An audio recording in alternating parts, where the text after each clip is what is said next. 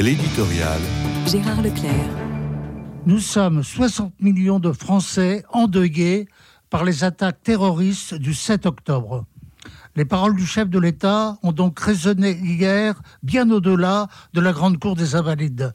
L'hommage national rendu à nos 42 concitoyens tués ce jour-là par le Hamas dans des conditions abominables commandait l'unité morale de tout un peuple. Et il faut dire que la cérémonie simple, avec l'unique discours d'Emmanuel Macron, était digne de l'événement. Les photos des victimes exposées à la vue de tous conféraient comme une présence sensible émouvante. Je passe sur la polémique provoquée par la venue des représentants de l'FI qui a été dénoncée par certains proches de ceux que l'on honorait, sauf pour m'interroger sur l'existence réelle d'une hostilité à l'égard des juifs dans notre pays.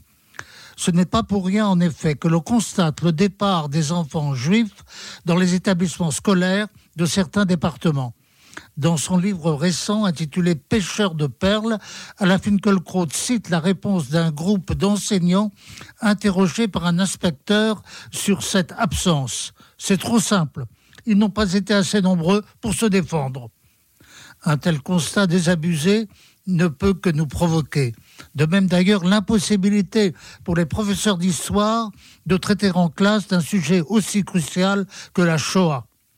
On répond souvent à cela que les réactions antisémites des quartiers perdus de la République s'expliqueraient en réaction à une islamophobie largement répandue.